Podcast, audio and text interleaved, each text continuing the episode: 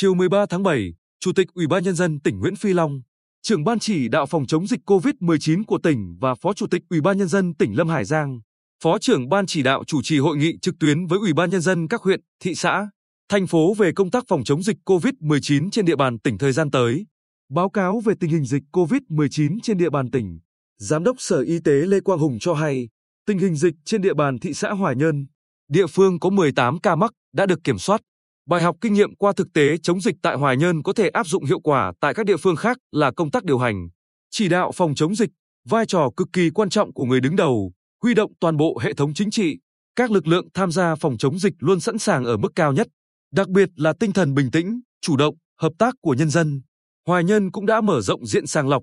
test nhanh trường hợp nghi ngờ, có yếu tố dịch tễ, các đối tượng nguy cơ.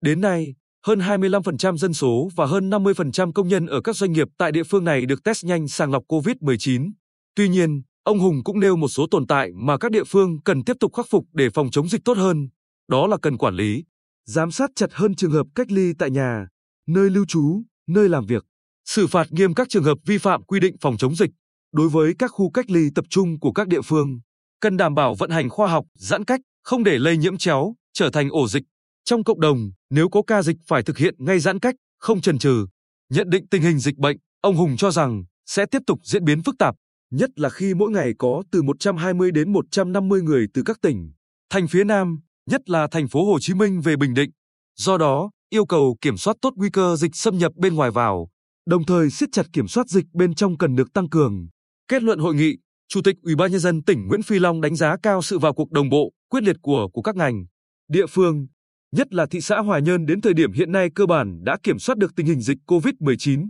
Trên cơ sở đó, Chủ tịch tỉnh đồng ý từ 0 giờ ngày 14 tháng 7, chuyển việc thực hiện giãn cách xã hội theo chỉ thị số 16 sang thực hiện giãn cách xã hội theo chỉ thị số 15 đối với 4 trong 6 phường nhiều ngày liền không ghi nhận ca COVID-19 cộng đồng của thị xã Hoài Nhân là Tam Quan Bắc, Tam Quan Nam, Tam Quan, Hoài Hảo. Chủ tịch Ủy ban Nhân dân tỉnh Nguyễn Phi Long yêu cầu các cấp, ngành tiếp tục nêu cao tinh thần trách nhiệm, cảnh giác, tổ chức quán triệt, thực hiện nghiêm, quyết liệt chỉ đạo của Ban Bí thư, của Chính phủ, Thủ tướng Chính phủ, của Ban chỉ đạo quốc gia phòng chống dịch COVID-19, các bộ, ngành trung ương và của tỉnh ủy, Ủy ban Nhân dân tỉnh, Ban chỉ đạo tỉnh về phòng chống dịch, với tinh thần chống dịch như chống giặc và phương châm lấy sự an toàn sức khỏe,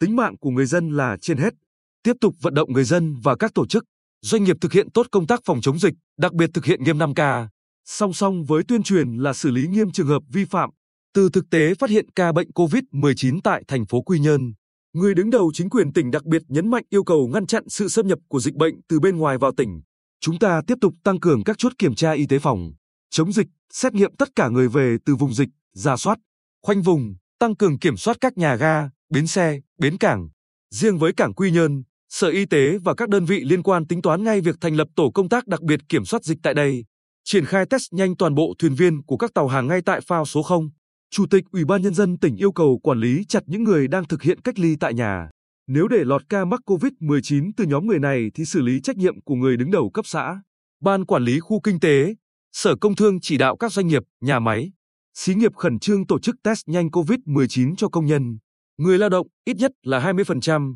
và chuẩn bị phương án cách ly tại chỗ. Trường hợp phát sinh ca mắc COVID-19 trong nhà máy, xí nghiệp thì thủ trưởng đơn vị đó chịu trách nhiệm. Bộ Chỉ huy quân sự tỉnh và các ngành liên quan, Ủy ban nhân dân các huyện, thị xã, thành phố tiếp tục hoàn thiện các khu cách ly tập trung,